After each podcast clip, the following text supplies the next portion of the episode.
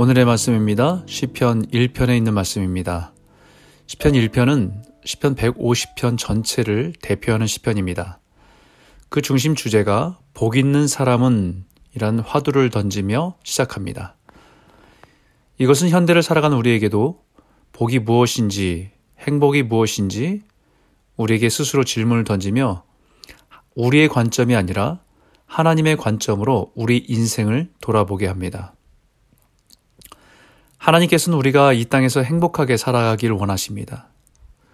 우리의 삶이 잠시 이 땅에 살아가는 것이지만 하나님께서는 우리가 이 땅에서 허락하신 삶을 사는 동안에 진정한 행복과 기쁨을 맛보며 살기를 원하십니다.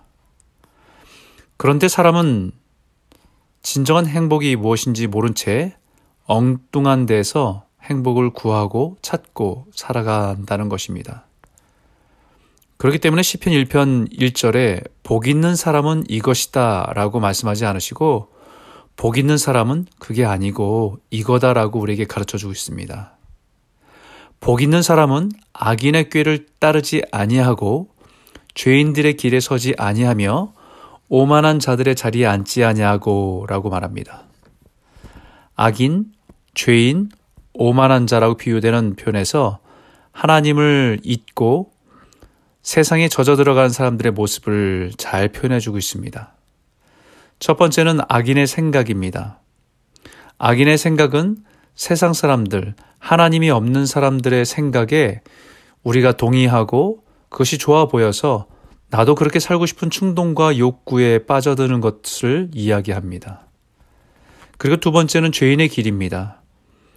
수많은 사람이 이미 다니고 익숙해져 있어서 삶의 패턴으로 길이 난 것을 말하는 것이요. 이미 내 삶의 생활에 익숙해져 버린 것입니다. 너무 익숙해서 그것이 잘못된 것인지 모른 채 우리가 따라가고 있는 세상의 길들입니다. 세 번째, 오만한 자들의 자리에 앉는 것입니다. 오만한 자, 교만한 자, 이미 하나님으로부터 멀어져서 하나님을 무시하고 살아가는 사람들과 같이 하나님을 떠난 삶에 중독되어서 헤어나지 못하는 사람들과 동일한 삶을 추구하며 살아가는 사람들을 말합니다. 성경은 복된 삶은 그게 아니라는 것이죠.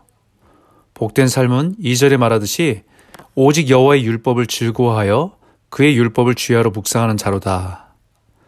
복된 삶은 세상이 추구하는 물질의 부여함이나 성공이나 야망을 성취하는 것에 있지 않고 하나님의 말씀을 따라 순종하며 살아갈 때 그 삶 속에서 살아계신 하나님의 은혜를 경험하며 살아가는 것이 복되다라는 것을 말하고 있는 거죠. 그 사람을 비유적으로 표현하면 3절에 그는 시냇가에 심, 심은 나무가 철을 따라 열매를 맺으며 그 잎사귀가 마르지 아니함 같으니 그가 하는 모든 일이 다 형통하리로다 라고 말합니다.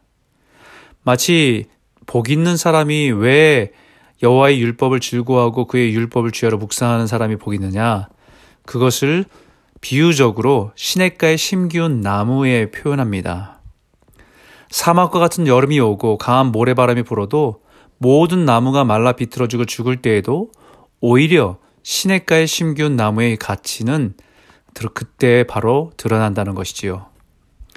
급변하는 세상에 우리의 삶의 뿌리를 어디에 두고 있습니까? 은행에 둔 돈에 삶의 뿌리를 두고 있다 한다면 환율이 바뀌고 경제적인 공황이 오면 말라 비틀어진 인생이 될 것입니다.